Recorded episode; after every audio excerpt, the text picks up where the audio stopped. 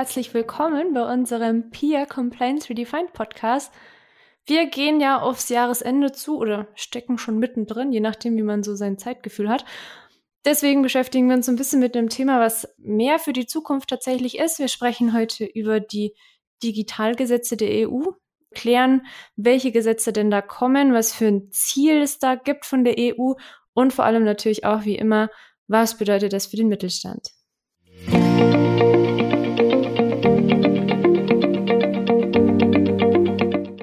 Mit dabei bin ich, Vanessa Müller, und ich habe meinen Kollegen Christian wieder mitgebracht. Der ist jetzt auch schon mittlerweile altbekanntes Gesicht. Hallo Christian, schön, dass du da bist. Hallo, schön, dass ich heute wieder dabei sein darf hier. Es geht ja jetzt tatsächlich schon aufs Jahresende zu. Ganz, ich bin ganz erschrocken irgendwie. Das heißt, unsere letzten Podcast-Folgen, da werden wir größtenteils so ein bisschen in die Zukunft schauen, was könnte denn kommen, so im nächsten Jahr, aber auch vielleicht darüber hinaus schon, mit welchen Themen müssen wir uns denn beschäftigen. Und da ist natürlich ein ganz großes Thema die Digitalisierung. Also die beschäftigt uns ja jetzt schon einige Jahre, aber jetzt vor allem über die letzten ein, zwei Jahre ist ja doch noch mal ziemlich was passiert. Und das ist halt natürlich auch so, das merken wir auch, dass halt Internet und Software, Programme, alles Mögliche mittlerweile einfach in jedem Unternehmen, in jeder Dienstleistung, in jedem Produkt, in unserem Privatleben sowieso irgendwo ähm, ist es immer integriert.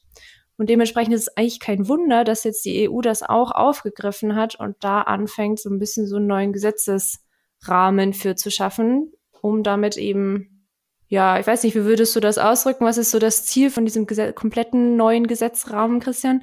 Also das Ziel, glaube ich, ist an sich natürlich auch auf die ähm, Entwicklungen auf dem digitalen Markt zu reagieren. Da haben wir ja häufig das Problem, dass sich natürlich der Markt deutlich schneller entwickelt als die Gesetzgebung an sich. Und dementsprechend gibt es da einiges nachzubessern. Wir haben jetzt auch beispielsweise auf deutscher Ebene jetzt 2022 eine BGB-Reform bekommen, wo ja eben auch beispielsweise Kaufverträge über Waren mit digitalen Elementen eben einbezogen wurden. Und genau, das sind eben die, die Strategie der EU dahinter ist ganz klar, dass eben sich der Markt in den letzten Jahren so stark verändert und entwickelt hat, dass man da jetzt auf jeden Fall mit der passenden Gesetzgebung nachbessern muss. Insgesamt glaube ich würde, oder ich glaube, das unterschreibst du auch, würden wir sagen, dass diese neuen Gesetzesreformen dazu da sind, um den doch sehr sich wachsenden Markt transparenter und vor allen Dingen auch ein bisschen fairer zu machen. Inwieweit fair dann funktioniert, ist, glaube ich, nochmal eine andere Frage. Aber zumindest, dass so die Grundbedingungen da sind, dass so das, was wir im Moment sehen, dass halt die Großen immer größer werden und immer einflussreicher werden und die Kleinen quasi keine Chance haben, das soll so ein bisschen ausgeglichen werden. Und da haben wir vier Gesetze bzw. Gesetzinitiativen rausgesucht, also Sachen, die schon durch sind und Sachen, die noch nicht ganz offiziell sind, über die wir heute sprechen. Das erste, worüber wir sprechen, ist der sogenannte Digital Market Act. Auf Deutsch ist es das Gesetz über digitale Märkte. Das ist jetzt von der EU schon beschlossen. Ab wann gilt es denn dann in Deutschland? Also wir hatten jetzt die Veröffentlichung im Amtsblatt der EU am 12.10. Da gilt dann die Frist von 20 Tagen, bis das in Kraft tritt, ist also jetzt Anfang November in Kraft getreten und soll dann ab dem 2. Mai 23 soll das Ganze dann gelten. Alles klar, das heißt, wir haben jetzt noch so ein halbes Jahr ungefähr, bis wir da was sehen. Und was, also die große Frage ist natürlich, was werden wir denn dann sehen, wenn es hier in Deutschland auch in Kraft tritt? Das Ziel, ähm, mal kurz formuliert von diesem Digital Market Act, ist das sogenannte Gatekeeper, also besonders große Unternehmen, die auch extrem viele Nutzerdaten sammeln, die müssen ihre Dienste transparenter und fairer gestalten, damit es da eben nicht zu Wettbewerbsverzerrungen kommt. Wie genau das aussieht, kannst du, glaube ich, besser erklären als ich, Christian. Also wie du, wie du schon gesagt hast, das große Ziel ist, dass man eben den Wettbewerb auf dem digitalen Markt fairer gestalten will. Die Gatekeeper, die du gerade angesprochen hast, in der deutschen Fassung als Torwächter bezeichnet, finde ich einen ganz ähm, ja, witzigen Begriff eigentlich. Genau, das sind eben Unternehmen, die auf dem Binnenmarkt einen großen Einfluss haben und eben vor allem auch als Zugangstor für die gewerblichen Nutzer gelten. Also wie komme ich als Unternehmen beispielsweise an den Endverbraucher? Paradebeispiel hier ist, glaube ich, Amazon. Ich kann als gewerblicher Nutzer auf Amazon meine Produkte anbieten. Und generell kann man auch sagen, dass durch die Vermutungsregeln des Gesetzes, also ab wann wird vermutet, dass ein solcher Gatekeeper vorliegt, schon deutlich machen, dass es hier um die Big Player geht. Da wird angeknüpft an den Gesamtumsatz, der in der Union erwirtschaftet wird, in Höhe von ab 7,5 Milliarden Euro gilt man da als Gatekeeper oder den weltweiten Marktwert, 75 Milliarden Euro beispielsweise. Also da sieht man schon, dass hier vor allem die Big Player mit Verpflichtungen eben reguliert werden sollen. Und dementsprechend, was ich auch ganz spannend finde, ist auch die Nutzerzahl, die hier als Indiz gelten kann. Also es gilt im Endeffekt für Plattformen beispielsweise, die 45 Millionen Nutzer innerhalb der EU haben. Also das sind dann schon ganz schöne Hausnummern.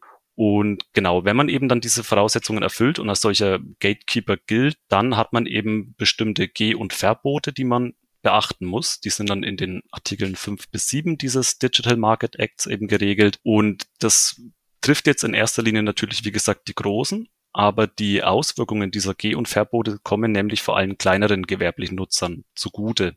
Um da jetzt mal einen groben Überblick zu geben, deswegen werden Regelungen eingeführt, wie das bestimmte Rankings von beispielsweise Produkten oder Dienstleistungen dürfen diese Gatekeeper ihre eigenen Dienste oder Waren eben nicht mehr bevorzugt behandeln. Also wir kennen das ja beispielsweise, wenn wir eben auf Amazon nach irgendeinem Produkt suchen, dass wir dann in erster Linie auch die Amazon Eigenmarken als erstes oder halt besonders hervorgehoben präsentiert bekommen. Das soll eingeschränkt werden durch das Gesetz eben. Und genau, auch abseits davon werden die Spielregeln eben deutlich strenger. Also ähm, genau, ich, ich, ich äh, klinge mich doch einfach mal kurz ein. Ja, du hast jetzt ganz viel von Amazon gesprochen. Da geht es natürlich dann tatsächlich auch viel um, sag mal, physische Ware, die dahinter steht, wo halt Daten von Kunden und so weiter gesammelt werden zum Verkauf oder Vertrieb von Produkten. Das gilt natürlich jetzt nicht nur für Amazon, sondern was auch davon betroffen ist, natürlich so der ganze große Meta-Konzern, also Facebook, Facebook Messenger, WhatsApp, Instagram, alles, was da noch dazugehört. Da ist zum Beispiel auch was ganz Interessantes, also das Ranking von den einzelnen Anzeigen oder Produkten oder so, dass das fairer gestaltet werden soll.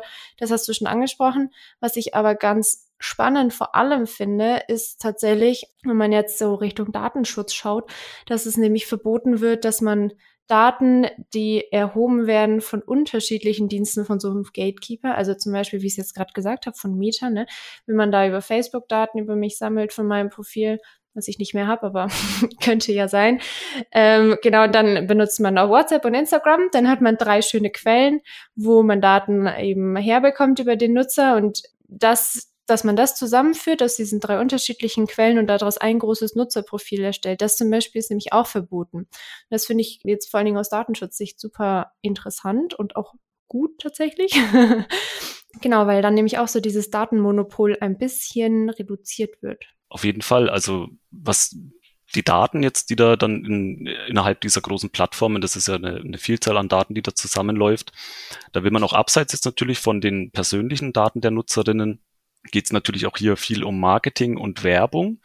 Und da kann eben dann für KMU auch ganz interessant sein, dass jetzt eben durch dieses Gesetz dann die Großen verpflichtet werden, diese Marketing- und Werbeleistungsdaten, die ja generiert werden, die müssen transparent dargestellt werden. Also wenn ich beispielsweise über, das kann ja auch jetzt mal, um von Amazon oder Meta wegzugehen, über Google beispielsweise gibt es ja auch diverse Möglichkeiten, Online-Marketing zu betreiben, dass ich da eben transparenter dargestellt werde, was ich eigentlich für ähm, ja, Marketingleistungen erziele. Und die kann ich ja dann letztendlich wieder für mich verwenden, um dann eben mein Marketing besser anzupassen. Also in der Richtung kommen auch viele Verpflichtungen. Insgesamt eben, dass diese Gatekeeper, die ja wirklich tatsächlich den Zugang zum Endnutzer regulieren, transparenter für KMU aufgestellt sein müssen, damit die eben besser entscheiden können, wie biete ich meine Produkte mithilfe dieser Anbieter oder eben auch vielleicht ohne diese Anbieter wie bringe ich die besser an den Mann oder die Frau. Sehr schön zusammengefasst. Also ein, ein großes Gesetz, was sich ganz viel um Transparenz und Fairness, würde ich mal in Anführungsstrichen sagen, ne? weil was hier fair ist im Wettbewerb, ist natürlich immer sehr schwierig zu definieren. Aber auf jeden Fall schön für den Mittelstand, für kleinere Unternehmen, dass halt hier einfach mehr Chancen geboten werden, weil die Großen einfach nicht so, so mächtig bleiben oder halt ein Stück weit bisschen zurückgestuft werden, so was ihren Einflussbereich betrifft. Wenn wir über die großen Gatekeeper sprechen, ist es tatsächlich eigentlich auch eine ganz schöne Überleitung zu dem zweiten Gesetz, was wir mitgebracht haben. Und zwar ist es der Digital Service Act. Das ist auf Deutsch das Gesetz über digitale Dienstleistungen. Also auch was, was weg von, sag mal, Produkten und so geht, sondern mehr wirklich auch an nicht physische Dinge im Internet. und das Ziel von diesem äh, Gesetz ist es, die illegalen und falschen Informationen im digitalen Raum zu bekämpfen. Also was, was wir jetzt über die letzten zwei Jahre ganz krass gesehen haben, also wo wirklich ganz, ja, ich sag mal, interessante Dinge äh, kursiert sind. ähm, das soll in Zukunft dadurch ein bisschen gemaßregelt werden. Genau, vielleicht erzählst du uns kurz, was da so ein bisschen genauer der Inhalt ist von diesen Gesetzen. Wir hatten ja jetzt im Digital Market Act ging es ja eher um den Wettbewerb auf dem digitalen Markt und jetzt im Digital Service Act ist eben das Ziel, wie du schon gesagt hast, dass man eben illegale oder falsche Informationen im digitalen Raum eindämmen will. Jetzt haben wir gerade noch über die Gatekeeper gesprochen. Der Digital Services Act richtet sich jetzt an sogenannte Online-Vermittler die eben innerhalb der EU ihre Dienstleistungen bringen. Das sind dann beispielsweise Vermittlungsdienste, Hosting-Anbieter oder Online-Plattformen. Und es nimmt eben auch hier wieder den oder nimmt ins Gesetz einen Begriff auf, die sogenannten sehr großen Online-Plattformen. Da sprechen wir dann auch wieder von Plattformen, die eben mindestens 45 Millionen aktive monatliche Nutzer in der EU haben. Ich glaube, da wissen dann eigentlich auch schon alle, welche Plattformen da angesprochen sind im Grunde. Und wenn ich jetzt eben, also das Gesetz hält generell Verpflichtungen für diese Online-Vermittler bereit. Wenn ich jetzt aber zu diesen sehr großen Online-Plattformen zähle, dann eben nochmal verschärfte oder noch mehr Verpflichtungen, die aus dem Gesetz hervorgehen. Unter anderem eben, dass ich jetzt Risikominderungsanalysen durchführen muss. Die Plattformen müssen also bewerten, welche Risiken beispielsweise jetzt die Verbreitung illegaler Inhalte oder auch Grundrechtsverletzungen von ihrer Plattform ausgehen können ausgehen und wie man das Ganze eben eindämmen kann.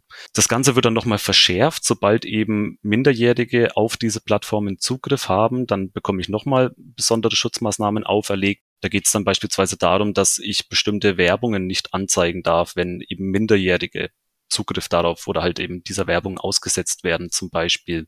Ganz spannendes Thema auch in dem Sinn finde ich noch die sogenannten Dark Patterns, die wir kennen aus ja, von verschiedenen Internetseiten, also Dark Patterns quasi, wenn eine Internetseite oder eine Benutzeroberfläche so aufgebaut ist, dass wir ja hingeführt werden zu einer bestimmten Verhaltensweise. Also das kann beispielsweise sein, dass ein Haken schon by Default gesetzt ist, obwohl man den eigentlich theoretisch schon selber setzen müsste. Das wird jetzt eben verboten, also irreführende Benutzeroberflächen. Und auch da soll dann eben sozusagen dann eine gewisse Fairness reingebracht werden in den Aufbau dieser ähm, Online-Plattformen. Und um jetzt mal noch ein paar weitere Regelungsbeispiele anzusprechen, weil die uns tatsächlich jetzt auch abseits vom beruflichen Kontext, auch als Privatnutzer, wenn wir auf diversen äh, Plattformen unterwegs sind, begegnen. Wir kennen ja alle Empfehlungssysteme, also weil ich Inhalt A gesehen habe, muss mir Inhalt B auch gefallen, so ungefähr. Das basiert ja immer auf Algorithmen, die jetzt eben auch mit diesem Gesetz transparenter gestaltet werden sollen. Also die Unternehmen müssen dann offenlegen, beispielsweise eben, wie die Algorithmen ausschauen, welche ähm, Merkmale der Nutzerinnen und Nutzer da beispielsweise ausschlaggebend sind. Und das bleibt, glaube ich, abzuwarten. Das wird, denke ich, ein ganz spannender Punkt, inwiefern oder wie umfangreich die denn tatsächlich offengelegt werden. Da sind natürlich dann auch wieder andere Gesetze äh, mit involviert. Das wird, oder einige der Algorithmen sind natürlich auch ein Stück weit Geschäftsgeheimnisse. Dementsprechend bin ich gespannt, wie da diese Online-Plattformen dieser Verpflichtung wirklich und tatsächlich auch nachkommen am Ende. Und genau, das ist so im Großen und Ganzen, glaube ich, haben wir es grob um, umrissen. Man kann beispielsweise jetzt noch ein paar kleinere Beispiele ansprechen, zum Beispiel die Pflicht zur Löschung von gemeldeten Inhalten. Da ist eben auch wieder das Notice and Takedown Prinzip, das es ja eigentlich an sich schon lange gibt, dass man eben illegale Inhalte beispielsweise meldet und die dann auch gelöscht werden müssen, verpflichtend von den Anbietern. Wenn man jetzt aber mal schaut, was beispielsweise auch für KMU besonders interessant sein könnte, finde ich zumindest, dass jetzt auch eine gewisse Rückverfolgbarkeit von gewerblichen Nutzern verpflichtend ist. Wenn ich also beispielsweise einen Anbieter habe, der illegale Ware anbietet, also illegal im Sinne von, wir haben beispielsweise eine Schutzrechtsverletzung, weil jemand entgegen meines eigentlichen Patents trotzdem Ware anbietet, die das Patent eben verletzt, dann müssen diese Nutzer eben besser nachverfolgbar sein, damit ich auch dann tatsächlich dagegen vorgehen kann und herausfinden kann, wer denn da meine Schutzrechte als Unternehmen beispielsweise verletzt. Und das ist dann insgesamt, glaube ich, für alle Marktteilnehmer auch wieder sehr vorteilhaft, weil wir jetzt einfach wirklich genauere Spielregeln haben, an die sich alle zu halten haben und abseits davon, wie, wie gerade schon gesagt, eben profitieren, denke ich, auch die privaten Nutzer. Auf jeden Fall. Also ich finde dieses Gesetz, mir ist jetzt mega viel schon durch den Kopf geschossen, als du das erklärt hast. Ich finde es super spannend. Zum einen, wenn man sich überlegt, dass jetzt Elon Musk Twitter gekauft hat. Und er hat ja diesen schönen Tweet gepostet, The Bird is freed, so wie weit ich mich daran erinnere. Und das ist ja ganz, ganz krasse Diskussion, so, das soll jetzt äh, Meinungsfreiheit und Freedom of Speech und so weiter alles kommen. Gleichzeitig sehen wir jetzt hier von der EU soll das bisschen eingegrenzt werden, dass eben Meinungsfreiheit natürlich da ist, aber Fehlinformationen oder halt auch illegale Inhalte gemaßregelt werden. Das wird, glaube ich, sehr spannend werden, wie diese ganzen sozialen Netzwerke darauf reagieren bei uns hier in Europa. Denke ich, denke ich auch. Da gab es ja, auch, ne, genau, weil da gab es auch, weiß gar nicht, ich glaube, während Corona war das. Okay, na gut, Corona haben wir ja immer noch, ne? Aber halt so am Anfang war da ja so eine ziemlich großer Facebook-Skandal auch, ne? Dass halt Facebook angeklagt wurde oder halt beschuldigt wurde, dass sie bewusst auch falsche Inhalte draufgelassen haben und das nicht runtergenommen haben, so. Genau, von daher glaube ich, da ist schon sehr großes positives Potenzial, aber es wird durchaus auch sehr herausfordernd werden. Also das ist, glaube ich, schon sehr spannend. Auch zu diesen Dark Patterns, also ich habe da auf LinkedIn, glaube ich, was gesehen. Da geht es um Facebook und TikTok. Also da gab es eine Aufforderung in der TikTok-App, dass man doch bitte seine Freundesliste synchronisieren soll mit Facebook und die E-Mail-Adresse auch gleichzeitig freigibt. Und da gab es dann quasi nur die Möglichkeit ja oder nein. Und man konnte nicht quasi nur das eine oder das andere machen. So, das ist natürlich schon ein bisschen die Frage, was bringt es TikTok, wenn es weiß, was ich für Freunde auf Facebook habe, so das ist das eine, da kann ich mir vielleicht noch einen Reim drauf machen, ne, wenn man ähnliche Interessen hat. Aber was bringt das TikTok, dass es meine E-Mail-Adresse kennt? Ne? Also das ist schon ein bisschen komisch alles. Und das ist so ein ganz klassisches Dark Pattern, was dann auch halt eben verboten werden soll in Zukunft. Ich glaube, das macht vieles bisschen einfacher, gerade auch für Kinder, die ja doch mittlerweile auch recht früh schon überall unterwegs sind. Da ist ja auch, das steht hier weiter unten noch in unseren Notizen, hast du schön rausgesucht, dass genau das Werbung, die halt auf Kinder ausgerichtetes Profiling nutzt, ne, dass das auch verboten wird. Also dass halt Kinder nicht quasi genutzt werden dürfen und dass nicht über Kinder schon ein Profile halt angelegt werden darf, was dann zu Werbezwecken für sie genutzt wird, weil die da halt einfach noch zu unmündig sind.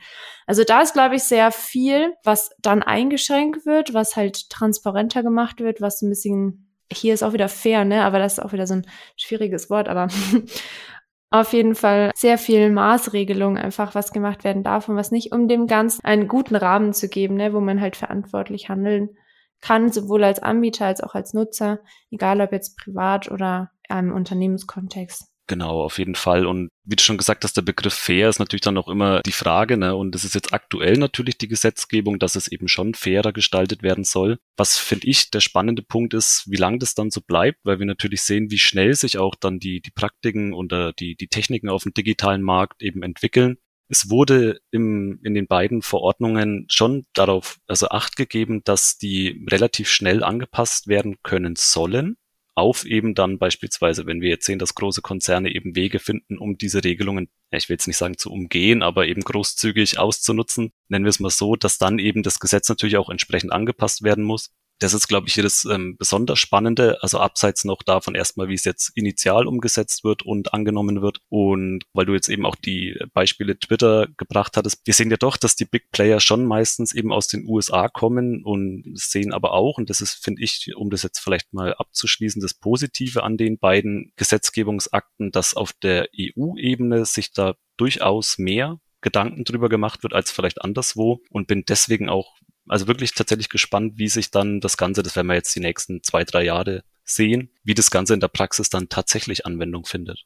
Ja, auf jeden Fall. Also ich stehe den zwei Gesetzen grundsätzlich auch erstmal positiv gegenüber. Was man da manches oder was so ein bisschen rüberschwappt, so vom anderen Ende des Ozeans, ist nicht, also ist sehr, sehr viel Gutes auf jeden Fall. Aber ähm, gerade was so die Inhalte von den sozialen Netzwerken betrifft, auch viel sehr Merkwürdiges. Gibt es natürlich bei uns hier in Europa genauso, keine Frage. Von daher finde ich sehr gut, dass wir halt hier uns in der EU Gedanken darüber machen, wie wollen wir damit umgehen, was ist für uns in Ordnung. So, ob wir zum Beispiel, also das ist dann noch ein bisschen ein anderes Thema, ne? Aber so dieses neue soziale Netzwerk von Trump zum Beispiel, der ja dafür bekannt ist, recht viel Fake News zu verbreiten oder auch einfach ja sehr viele falsche Aussagen trifft. sein neues Netzwerk, ne, das wäre zum Beispiel auch sowas, wo ich sage, finde ich persönliche Meinung, finde ich gut, dass wir jetzt halt uns darüber Gedanken machen, wie wir grundsätzlich damit umgehen wollen, weil ja doch, ja, glaube ich, das zunimmt. Je mehr Meinungen im Internet kursieren, desto mehr komisches Zeug kriecht und fleucht da halt auch rum, ne? Wir haben noch zwei weitere Gesetze mitgebracht, die werden wir jetzt allerdings nur kurz behandeln tatsächlich, weil die nur ein, ja, ich will nicht sagen kleineren Teil, aber die sind einfach nicht ganz so großflächig vielleicht wie die anderen zwei. Das eine ist ein, äh, eine Gesetzesinitiative, die heißt EU Cyber Resilience Act, also auf Deutsch Gesetz über Cyber Resilienz. Da geht es vor allem darum, dass unsere Cybersicherheit bzw. unsere Cyberresilienz erhöht wird, also dass die Hersteller in die Verantwortungspflicht genommen wird und dass auch wir Verbraucher einfach besser informiert werden über Sicherheitsrisiken, über Verbesserungen, die durchgeführt werden müssen und dass einfach das, was wir nutzen, so in unserem Cyberraum, dass das Ganze bisschen sicherer gestaltet wird. Das Ganze sieht dann konkret so aus, dass Hersteller, die Hard- oder Software im EU-Raum verkaufen, die müssen eingeteilt in verschiedene Produkt- und Risikoklassen eben haben sie verschiedene äh, Pflichten, dass sie zum Beispiel Sicherheitsrisiken dokumentieren, dass sie darüber mehr kommunizieren müssen und die auch verpflichtet sind, zum Beispiel diese Sicherheitsrisiken und Schwachstellen zu beseitigen oder zu mindern innerhalb von einer gewissen Frist. Spannend hier ist zu wissen, also es geht jetzt nicht nur um Hersteller, die verkaufen, also für so diese As-a-Service-Dienstleistungen oder auch Mietmodelle, da gibt es tatsächlich schon ein anderes Gesetz, was aber einen sehr ähnlichen Inhalt hat. Also auch da wird quasi nur ergänzt und ein bisschen verbessert.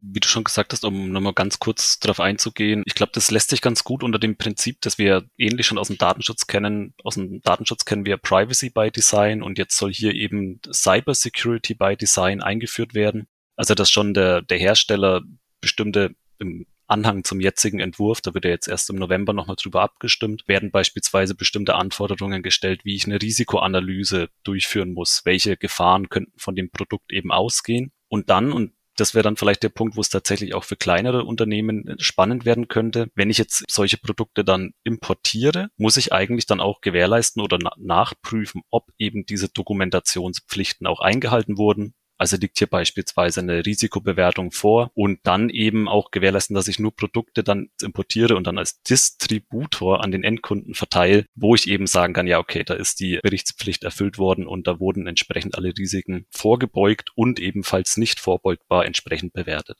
ich würde jetzt auf das Gesetz gar nicht mehr so viel weiter eingehen, glaube ich. Wir haben nämlich noch unser viertes Gesetz dabei, das geht tatsächlich auch um, um Cyberresilienz, allerdings speziell jetzt nochmal für den Finanzsektor.